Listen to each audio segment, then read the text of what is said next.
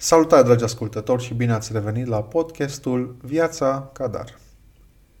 Anul acesta, 2022, pe la jumătatea lui iulie, ne-am mutat în noua noastră casă, un apartament la mansardă pe trei nivele.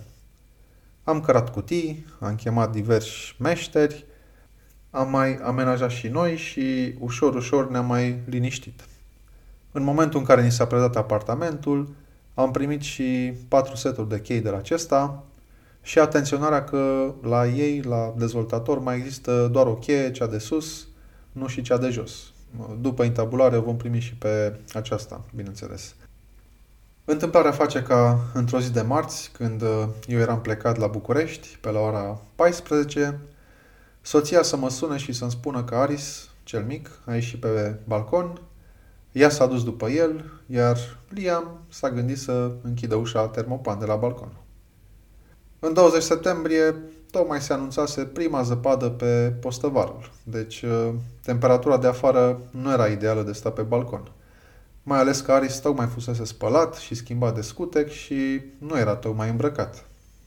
Daniel a încercat tot felul de negocieri cu Liam, să-l facă să reușească să deschidă ușa, pentru că de închis uh, a fost mai simplu decât de deschis.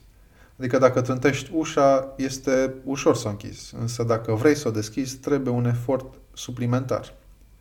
Evident, Liam nu mai reușea să deschidă ușa, Daniela era deja panicată, eu mă uitam cât fac până la Brașov și mă gândeam deja la alte alternative. Ușa de la intrare era încuiată, și sus și jos, deci cei de la administrație nu o puteau deschide. În noroc că un geam Velux de la, din acoperiș era deschis și în zonă chiar era o mașină cu macara.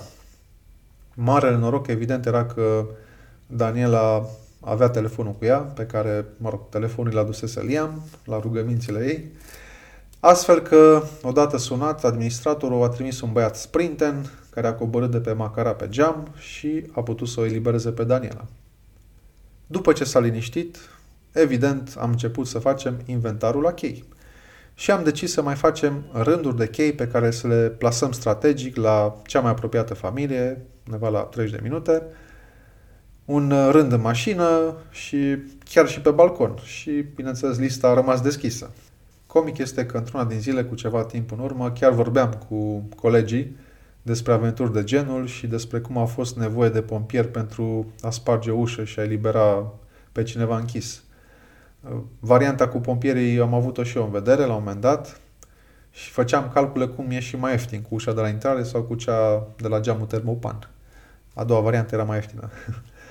Acum, până nu ți se întâmplă și ție, nu te gândești la variante de acțiune sau că poți păți așa ceva.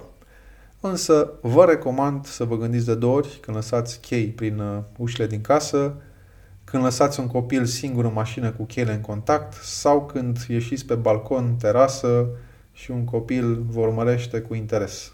Acestea fiind zise, vă salut, iar uh, dacă aveți întrebări sau sugestii, nu ezitați să înscrieți la hello.viațacadar.ro Grijă de voi și pe curând!